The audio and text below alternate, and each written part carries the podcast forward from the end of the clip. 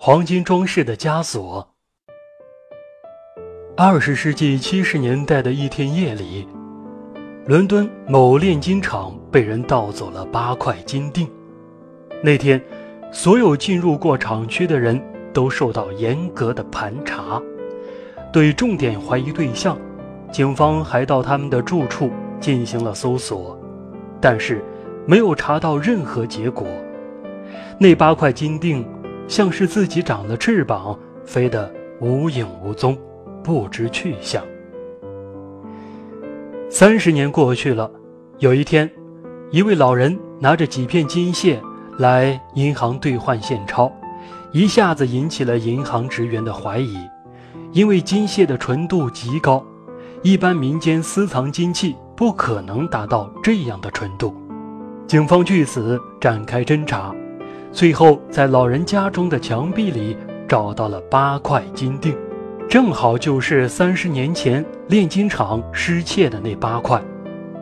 三十年前，老人正好是炼金厂的治安警官，谁也没有想到窃贼竟然是他。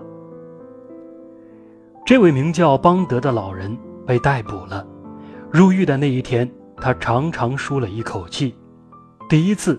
安心地睡了一觉。自从将那八块金锭弄到手之后，他从来没有过上一天安宁的日子。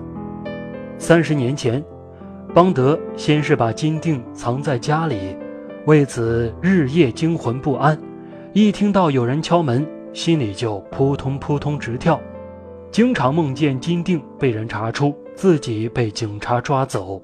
后来，他又把金锭。埋到附近小区一个垃圾站的地下，但回来后心里更不踏实，万一被人发现，岂不是白忙一场？于是他又把金锭搬回来，只要有一点风吹草动，他就把金锭埋到别的地方，如此反反复复，不知折腾了多少回。终于熬到头发也白了，人也老了，他的妻子也死了。邦德想。为几块金锭，我受了那么多年的惊吓，究竟得到了什么？金锭再值钱，不把它兑换出去，不过是废物一堆。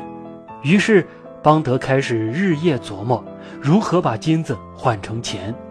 他曾想找黄金走私犯，但找来找去没有找到保险的人。他也曾试图把它们扔掉，得到彻底解脱，但又不甘心。于是，邦德打算冒一次险，通过银行将金锭换成英镑。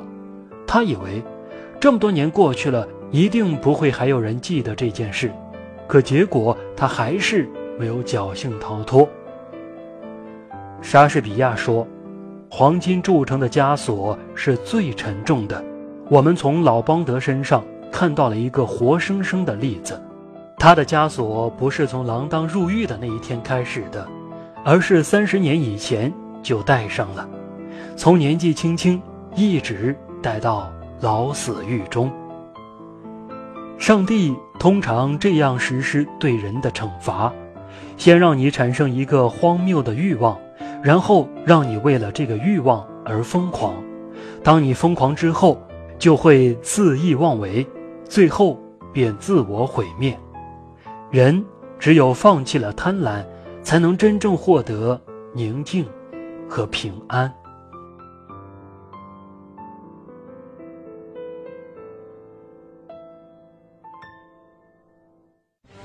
如果自己健康，家人长寿，月入过万是你我的梦想，我们一起做代理吧。微信二五三九零三五四六。